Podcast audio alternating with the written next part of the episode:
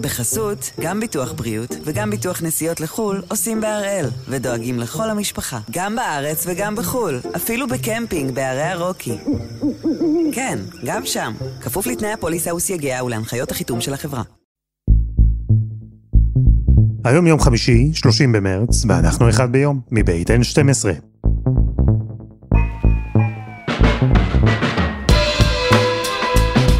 אני אלעד שמחיוף, ואנחנו כאן כדי להבין טוב יותר מה קורה סביבנו, סיפור אחד ביום, בכל יום.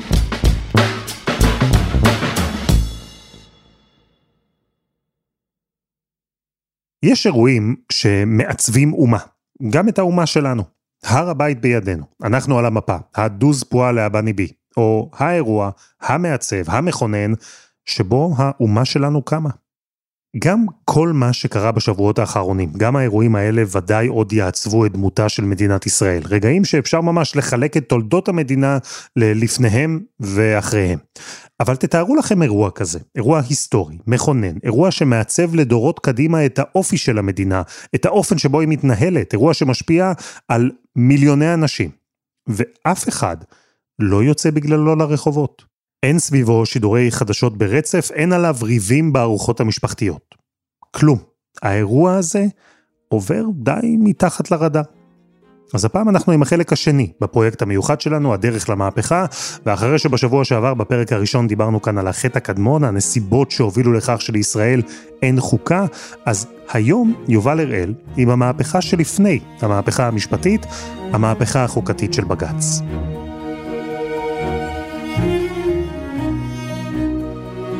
הדרך למהפכה, הפרק השני, הנה יובל.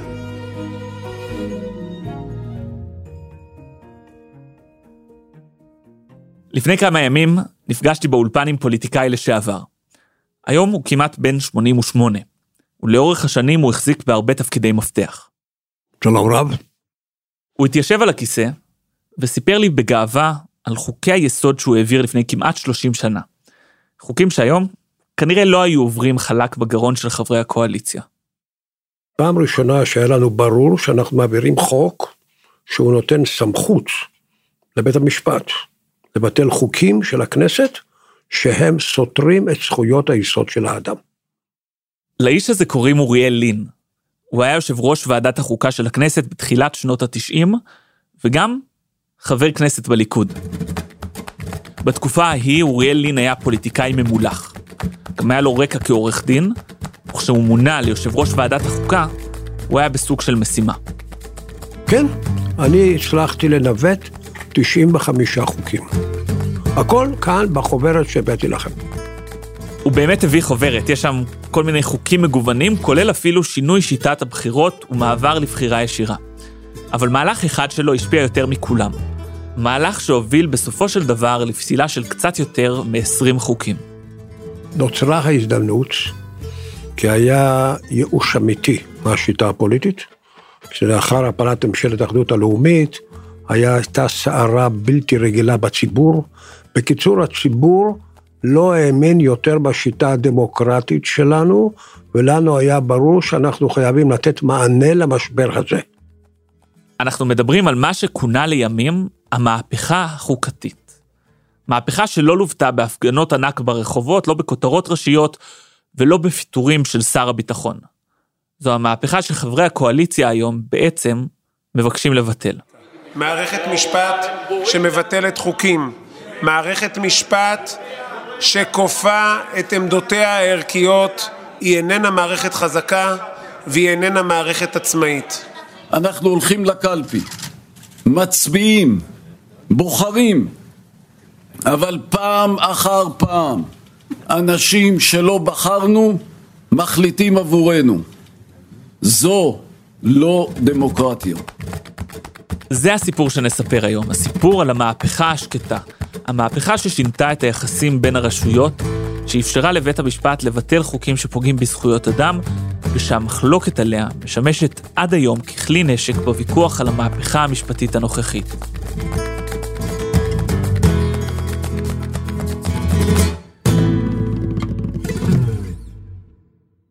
בפרק הקודם דיברנו על העשורים הראשונים של מדינת ישראל, דיברנו על הכרזת העצמאות, על הניסיונות לכונן חוקה, ועל ההחלטה בסופו של דבר להחליט שלא להחליט.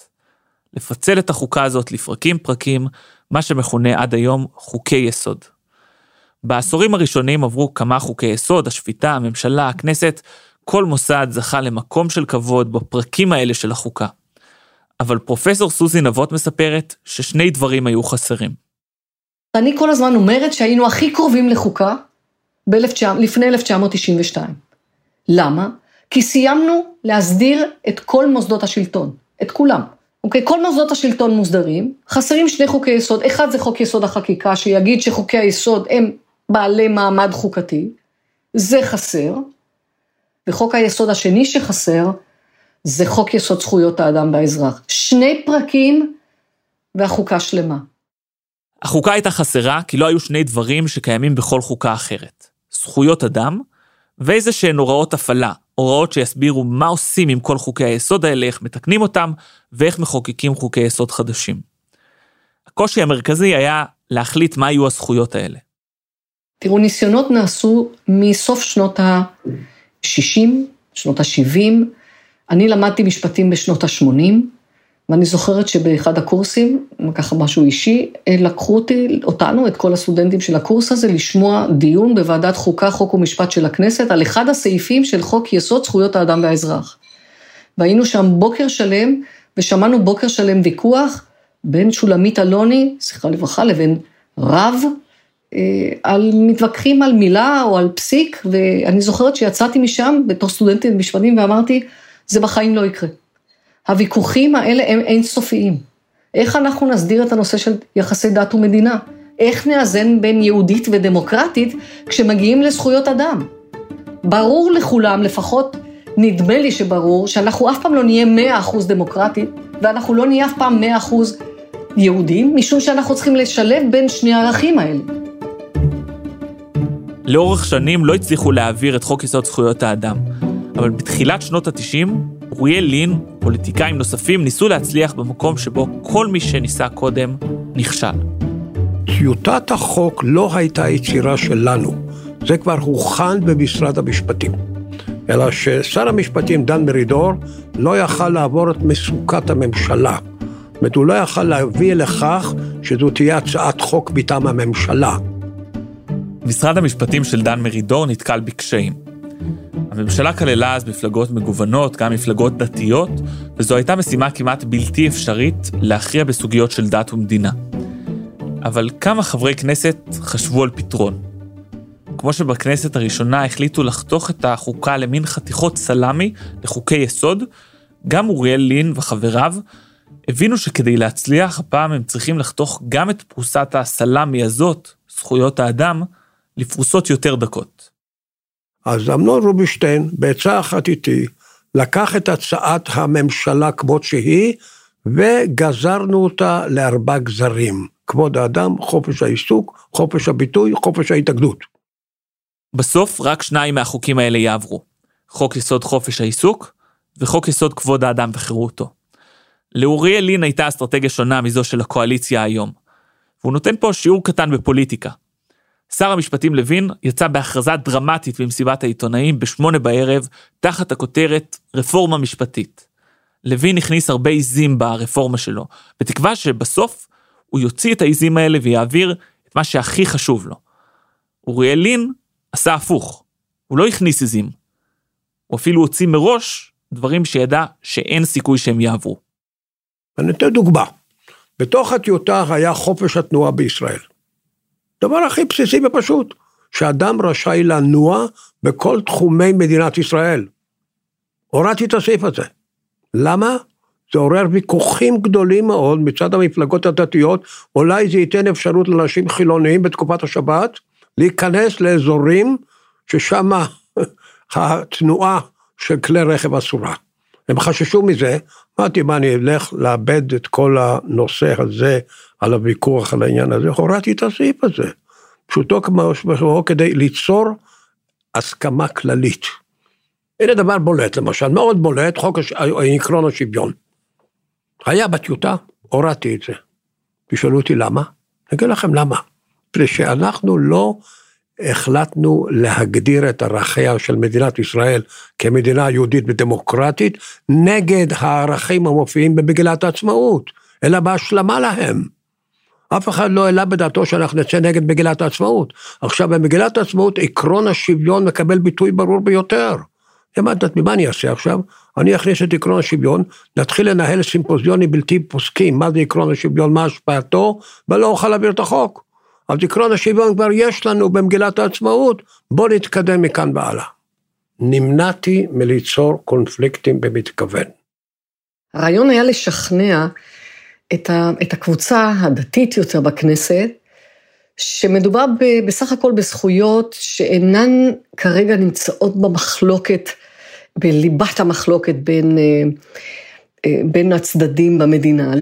ובצורה כזאת הסכימו על כינונם של שני חוקי יסוד, שכל אחד מהם עוסק בעצם בזכות אחרת, אחד מהם הוא חוק יסוד חופש העיסוק, שעוסק אך ורק בזכות לחופש עיסוק, וחוק היסוד השני רחב יותר, שעוסק בכבוד האדם וחירותו, שכולל במסגרתו מספר זכויות, גם הזכות לכבוד האדם, הזכות לקניין, הזכות לפרטיות, הזכות לצאת את הארץ ולחזור לישראל, שזו זכות מאוד מעניינת, תראה, אדם יכול לצאת, הוא יכול לחזור, אבל הוא לא יכול להסתובב כאן, כי חופש התנועה זו זכות בעייתית והחליטו להוציא אותה. והתוצאה הייתה כינונם בפעם הראשונה של חוקי יסוד בנושא זכויות אדם. אחרי שנים של ניסיונות, התחילו דיונים רציניים לקראת המהלך ההיסטורי הזה. רק שהציבור, איך נאמר, פחות התעניין בסוגיות האלה מאשר היום. באותה תקופה אני העברתי את חוק יסוד הממשלה החדש, הרחב, שכלל גם את הבחירה הישירה לראשות הממשלה. המערכת הפוליטית כולה הייתה מרותקת סביב חוק הבחירה הישירה. זה ריתק את תשומת הלב, כי זה חורץ גורלות פוליטיים. פחות תשומת לב ניתן לכבוד האדם וחירותו בגלל התקשורת. התקשורת לא התעניינה מספיק בחוק הזה, היא לא השכילה להבין את חשיבותו. היא נהגה במידה מסוימת של שטחיות, כי גם היא רותקה לחוק הבחירה הישירה. זה כבר בעייתה של התקשורת. אני לא יכול להתחיל לתקוע בחצוצרות ולהגיד, היי, היי, אני מעביר חוק חשוב. יגידו שאני סתם רוצה לנפח את עצמי. אז מה שאתה עושה, אתה מנהל ישיבות פתוחות, אתה מנהל ישיבות מסודרות, אתה מוציא הודעות לעיתונות, והתוצאה הייתה בהתעניינות התקשורת בנושא הזה, התקשורת נכשלה. התקשורת תמיד אשמה. לא, לא תמיד אשמה, אבל יש מקרים, יש מקרים שהיא לא משכילה להבין את הנושא מספיק טוב. זה היה מקרה. אלה היו ימים אחרים, לא רק בכנסת, אלא גם בתקשורת. בלי פושים, בלי רשתות חברתיות, בלי שידורי חדשות רצופים. אבל בדיעבד אפשר לומר שהיה כאן breaking news. מדינה שקמה 44 שנים לפני כן קבעה, באיחור מסוים, כן, מה הזכויות שהיא מאמינה בהן. שני חוקי יסוד, כבוד האדם וחירותו וחופש העיסוק. והיה שם עוד משהו, שעליו בעצם הייתה רוב המחלוקת. בשני החוקים היה סעיף אחד חשוב. הסעיף הזה יוביל להרבה ויכוחים.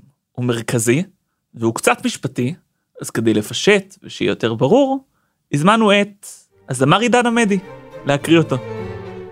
אין פוגעים בזכויות שלפי חוק יסוד זה, אלא בחוק ההולם את ערכיה של מדינת ישראל, שנועד לתכלית ראויה, ובמידה שאינה עולה על הנדרש, או לפי חוק כאמור, מכוח הסמכה המפורשת בו. אז כן, הניסוח משפטי, אבל בסוף הרעיון די פשוט. אי אפשר להעביר חוק שפוגע בזכויות שמעוגנות בחוקי היסוד, אלא אם הוא עומד בכל מיני תנאים. בתכלס, זה מה שאפשר לבית המשפט לפסול חוקים, אם הם לא עמדו בתנאים האלה. כלומר, חוקי היסוד הם סוג של חוקה, משהו שהוא מעל החוקים הרגילים. לכן קראו לזה המהפכה החוקתית. דוקטור אביעד בקשי, היום מפורום קהלת, ממובילי המהפכה המשפטית מאחורי הקלעים, עוד לא היה אז בכלל משפטן. אבל מה שקרה אחרי שעברו חוקי היסוד, גרם לו להתעצבן. לשנות את מסלול החיים שלו, להפוך למשפטן, ולהמשיך להתעצבן עד היום. חד וחלק. מה שהוצג בפני חברי הכנסת לא היה מהפכה חוקתית. כל אמירה אחרת פשוט לא מתכתבת עם העובדות, עם הטקסטים שם. א', הכנסת לא התכוונה, כי חבר הכנסת מיכאל איתן שאל, האם זה לא נותן אה, לבית המשפט סמכות לבטל חוקים, ויושב ראש ועדת חוקה עונה לו לא. כן, לגבי חברי כנסת לא הבינו, הם אנשים חכמים בסך הכל, אנשים שאמורים להכיר את המטריה ברמה בסיסית לפחות. להגיד שהם לא הבינו זה לא קצת אה, לומר במילים אחרות שהם מטומטמים? אין לי שום מילה טובה לומר על חברי כנסת שמצביעים על חוק בלי להבין אותו עד הסוף. ואף על פי כן, מכאן ועד לבוא ולומר שמדינת ישראל כולה תקבל חוקה לנצח, לדורות, על סמך איזשהו תרגיל הטעיה מול כנסת מנומנמת, חודשיים וחצי לפני בחירות, כשכבר כל המערכת בכלל אה, לא מרוכזת במה שקורה בכנסת, הרי כיום, בתקופה הזאת, אה, בתקופה כזאת שלפני בחירות, הרי בכלל לא סוגרים את הכנסת, לא מאפשרים לה בכלל לפעול. ואנחנו רואים דיון שבהם חברי כנסת עולים, וניכר בעליל מהטקסטים שלהם, שהם בכלל לא מבינים במה מדובר, שהם מתלבטים עם עצמם מה העמדה שלהם, תוך כדי שבן אדם עומד על דוכן הנאומים. וזו טענה שנשמעת לא מעט, שחברי הכנסת פשוט לא הבינו על מה הם מצביעים, או שלא עניין אותם מספיק. גם חיים רמון, שהיה אז בכנסת, אומר דברים דומים, למשל בערוץ 14. אותי לא רק שהרימו, אלא אני הייתי אידיוט שימושי, כי אני הלכתי ושכנעתי. ראית בפרוטוקולים אי פ... מישהו מהם, מאמנון רובינשטיין, אוריאל לין ומדן מרידור, בכל הפרוטוקולים שעברת, שהחוק הזה ייתן כוח לבית המשפט העליון לפסול חוקים? למה אתה מרמה?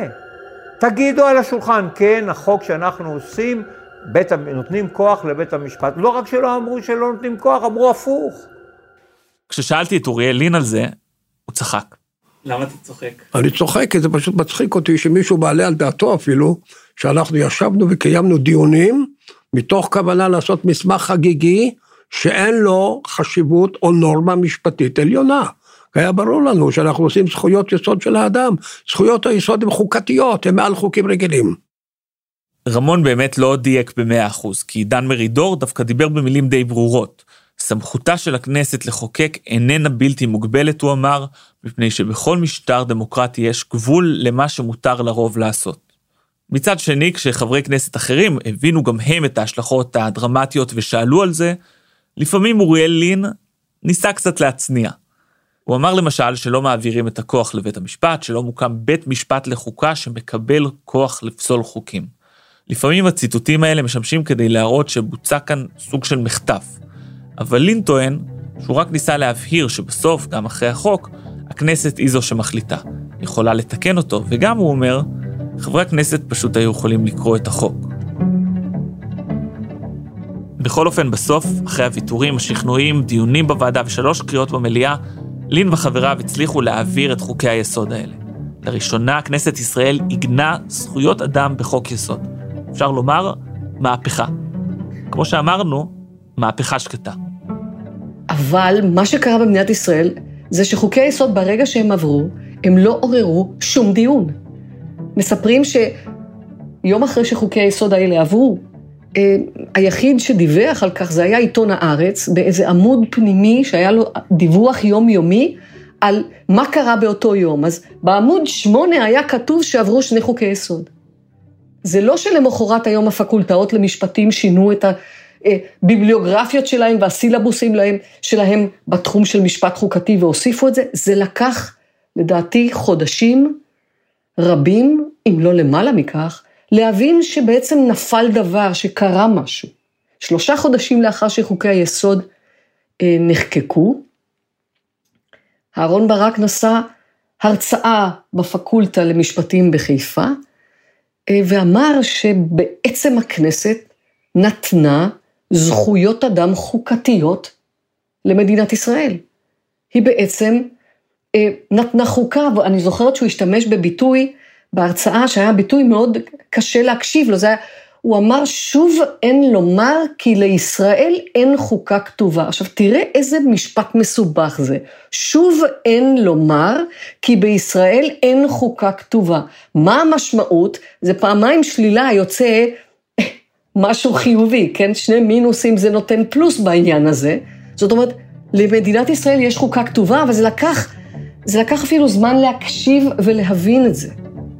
והיו כאלה שאמרו, רגע, על מה אהרון ברק מדבר?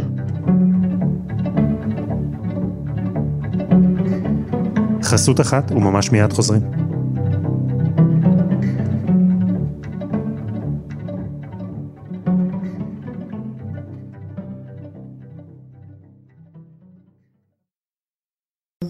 בחסות, גם ביטוח בריאות וגם ביטוח נסיעות לחו"ל עושים בהראל, ודואגים לכל המשפחה, גם בארץ וגם בחו"ל, אפילו בקמפינג בערי הרוקי. כן, גם שם, כפוף לתנאי הפוליסה וסייגיה ולהנחיות החיתום של החברה. כל המרואיינים שדיברתי איתם הזכירו את ההרצאה הזאת שאהרן ברק נתן כמה חודשים אחרי שחוקי היסוד עברו. ההרצאה שבה הוא אמר שלישראל אין אין חוקה, או במילים אחרות, יש חוקה. דוקטור אביעד בקשי מקהלת למשל, מדבר על הרגע הזה הרבה.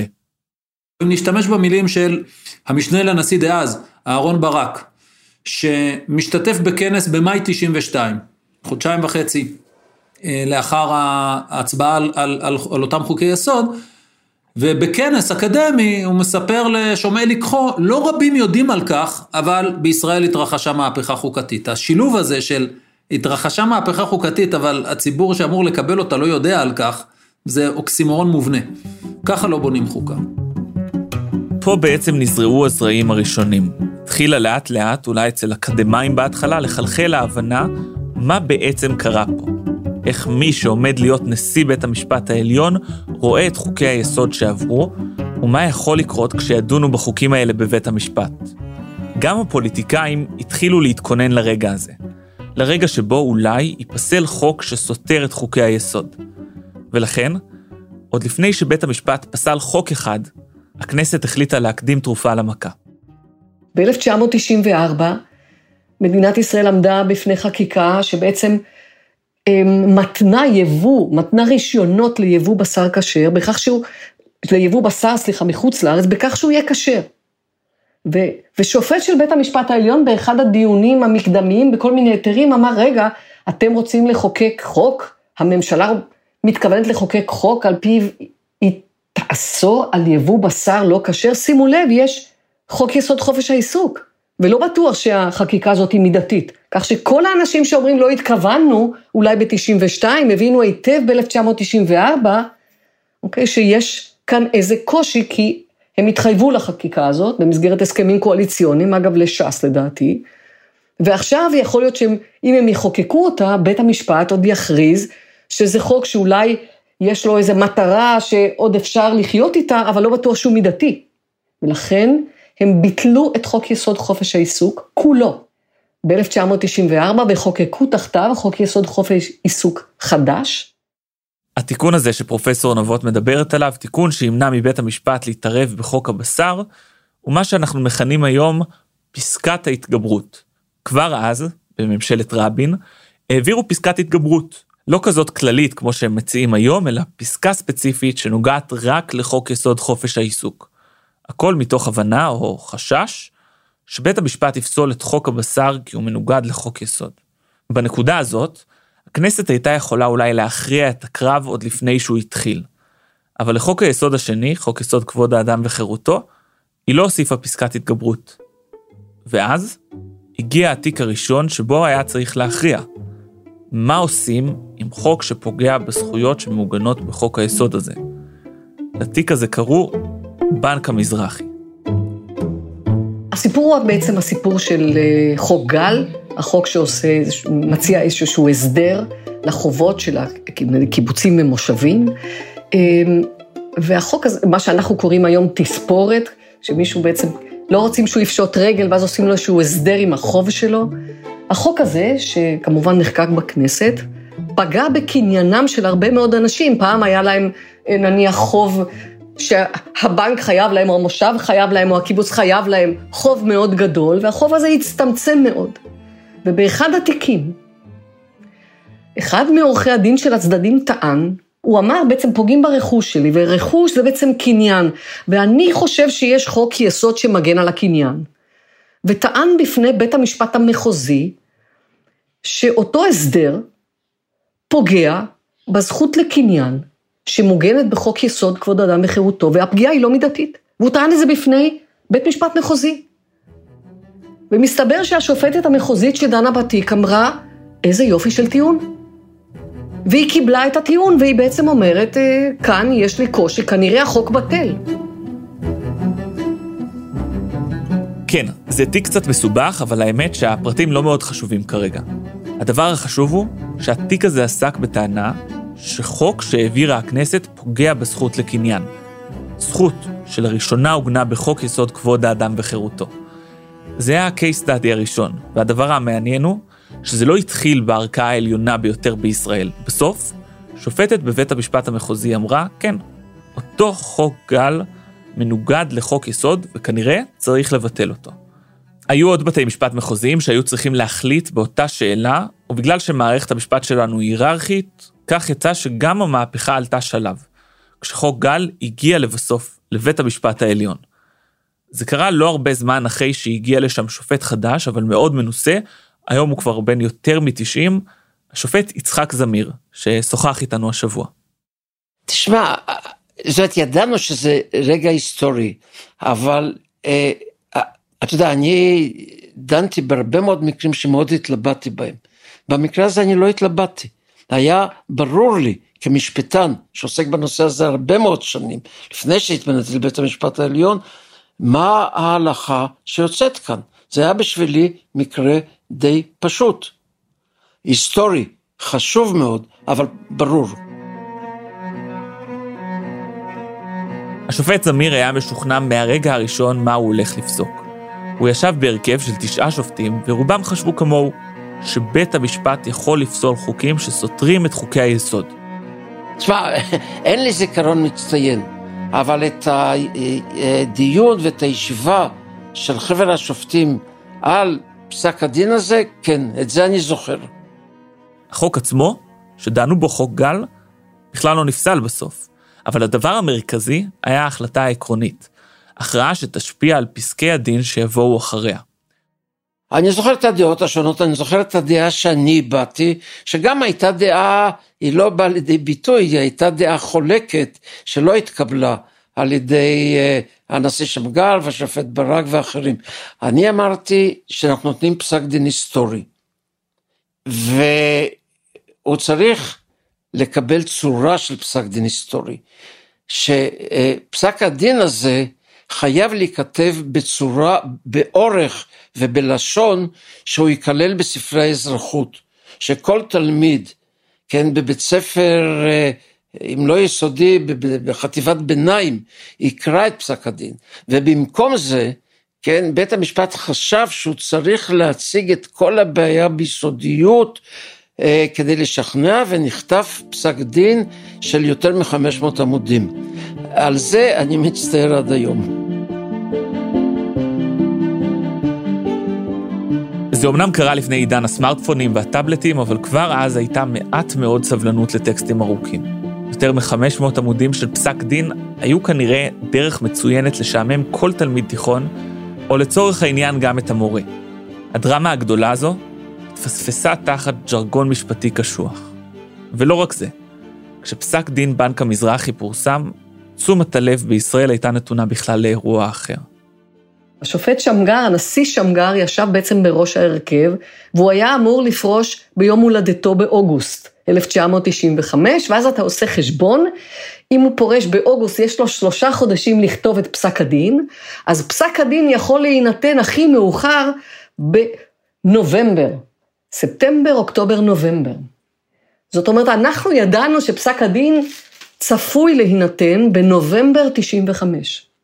ואז מקבלים הצדדים הודעה שצפוי פסק הדין של בנק המזרחי בתשעה בנובמבר 1995.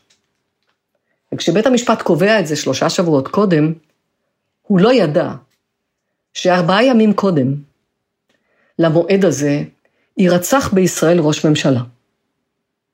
ומה שקרה הוא שבארבעה בנובמבר בלילה נרצח רבין, ומדינת ישראל הייתה בימים ההם במצב אה, שלא אפשר בכלל להבין מה קרה בתשעה בנובמבר. זאת אומרת, כולם עסקו אך ורק בעניין הרצח. אני הייתי אז דוקטורנטית, אני אספר באופן אישי, אני קיבלתי בדואר, בשליח מיוחד, לביתי, משהו שנראה כמו ספר, ואני מחזיקה אותו עד היום, זה מוצר ארכיוני אצלי, שמחזיק 500, נדמה לי 539 עמודים במקור, אה, מודפס ברווח כפול, בכריכה אפורה, שהכותרת שלו זה פסק דין בנק המזרחי. ואמרתי תודה רבה ושמתי אותו ליד, כמובן, לקריאה, אבל גם אני בדיוק התחלתי אז ללמד, אה, בשנה הראשונה שלי, כשקיבלתי סטודנטים, אה, וכולנו עסקנו ברצח, אבל אמרתי, ואני אקרא את זה. וזה לקח לי כמה שבועות לקרוא, כי מדינת ישראל, ולא רק לי, אם, אם תסתכלו בעיתונות באותה תקופה, שום דבר לא סיפר שהיה פסק דין של בנק המזרחי. ורק לאחר מספר שבועות, אחרי שסיימתי לקרוא אותו פעם אחת, ולאחר מכן פעם שנייה, כי לא הייתי בטוחה שהבנתי אותו נכון בפעם הראשונה, זה פסק דין שבעצם מודיע שלמדינת ישראל יש חוקה. שחוקי היסוד הם החוקה שלנו, שכל חוקי היסוד, ולא רק חוק יסוד כבוד אדם וחירותו וחוק יסוד חופש העיסוק, הם בעצם בקודקוד הפירמידה, מעל לחוקים הרגילים. לרוב השופטים, כמו לשופט זמיר, היה ברור שבעצם לחוקי היסוד החדשים יש מעמד מיוחד. שהכנסת החליטה לתת לבית המשפט את הכוח לפסול חוקים שפוגעים בזכויות אדם מסוימות. מתוך תשעת השופטים האלה היה אחד שחשב אחרת מכולם, השופט המנוח חשין.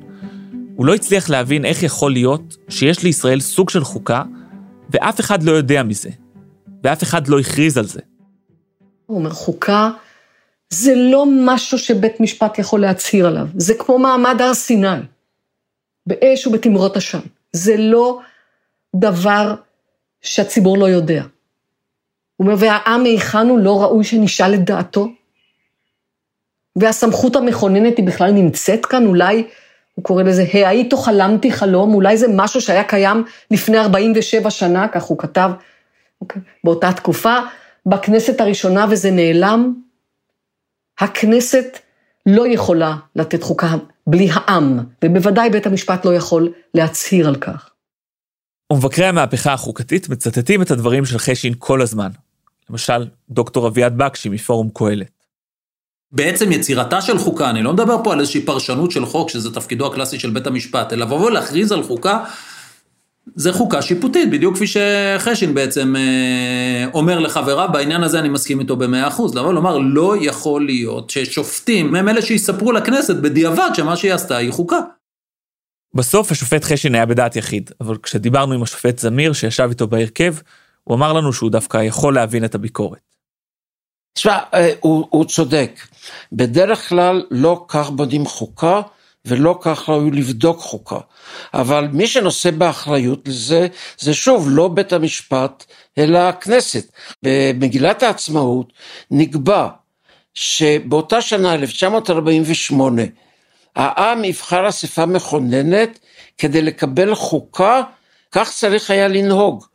האספה המכוננת שנבחרה לצורך זה לא מילאה את תפקידה, והיא קבעה בתור אספה מכוננת שניתן לה כוח לקבוע חוקה, שהחוקה תיקבע בדרך אחרת, פחות ראויה לדעתי, והדרך היא של חקיקת חוקי יסוד על ידי הכנסות שיבואו בעתיד. והכנסת למרבה הצער, בגלל שיקולים פוליטיים, לא סיימה את המלאכה. ולכן לא צירפו את חוקי היסוד לחוקה אחת. ולכן אנחנו חיים עם חוקה חלקית בצורה של חוקי יסוד. השופט חשין יצא נגד זה ובצדק, כן? אבל זאת אשמה של הכנסת שעד היום היא לא ראתה לנכון לחוקק חוקה כמו שדרוש. אבל מן הצד השני, היא כן קבעה פרקים בחוקה ו- וקבעה בחוק היסוד הזה כבוד האדם וחירותו מגבלות על הכוח של הכנסת לחוקק חוקים שלא יהיו נוגדים את זכויות היסוד של האדם. החטא הקדמון, זה שדיברנו עליו בפרק הראשון, העובדה שישראל לא כוננה חוקה שלמה ומסודרת, השופט זמיר נתלה בו. כן, היה משהו עקום בתהליך הזה, הוא אומר במילים אחרות, אבל הכנסת לא השאירה ברירה. היא לא עשתה את מה שהייתה אמורה לעשות. הוויכוח הזה רק הלך והתלהט, ויכוח על יחסי הכוחות, ויכוח אם בית המשפט קיבל סמכות או לקח אותה. הוויכוח הזה הוביל עם השנים לאיזושהי התעוררות. פתאום הנושא הזה לא מעסיק רק משפטנים. כשבעצם יש צד אחד שרוצה לתקן לשיטתו את התוצאות של המהפכה ההיא, וצד אחר שלא מוכן לוותר עליה. את השיא של ההתעוררות הזאת אפשר לראות היום. כבר אין יותר מהפכות שקטות. בימים כאלה, גם השאלה של השופט חשין והעם היכן הוא, מקבלת פתאום תשובה. תראה, אני חושבת שהביקורת הזאת, אמ, יש לה חשיבות וחשוב שהיא תישמע, ואני חושבת שהיום אנחנו יכולים להקשיב לה בצורה אחרת. היום הצורך בשיתוף, בשקיפות, במהלך רחב, במהלך מכיל, במהלך משתף, שהוא חלק ממהלך חוקתי, זה דבר חיוני. הדבר שנעשה ב-1992 אולי היה מתאים לאותה תקופה. הוא איננו מתאים היום. אנחנו היום חברה אחרת, הצרכים שלנו שונים. לא היה אז שיח חוקתי כמו שיש בימים אלה, ונדמה לי שאלמלא היינו בימים אלה, ספק אם היינו עושים גם פודקאסט סביב הנושא של ההיסטוריה החוקתית שלנו. אבל תראה מה קרה למדינת ישראל. בחודשיים ימים, מושגים שהיו נחלתם של בודדים, שאפשר לספור אותם אולי לא על שתי ידיים, אבל כמה עשרות של אנשים הפכו להיות נחלתם של מאות אלפים. הדבר הזה הוא בעיניי מופלא, לא פחות מזה. ולכן צריך לחזור לדעה של חשין, לרעיון הזה, והעם היכן הוא, כמו שהוא שאל. הנה העם פה, עכשיו נשאל אותו, ועכשיו אולי נחזור לרגע המכונן.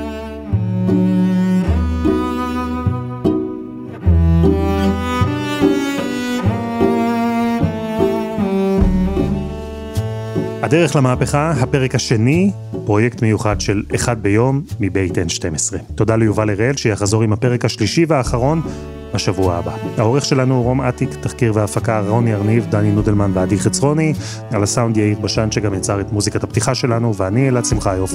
אנחנו נהיה כאן שוב, גם בשבוע הבא.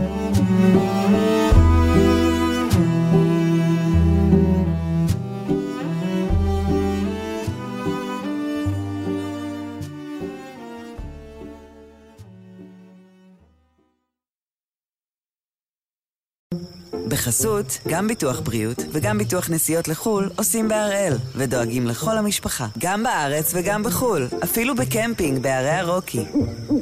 כן, גם שם, כפוף לתנאי הפוליסה וסייגיה ולהנחיות החיתום של החברה.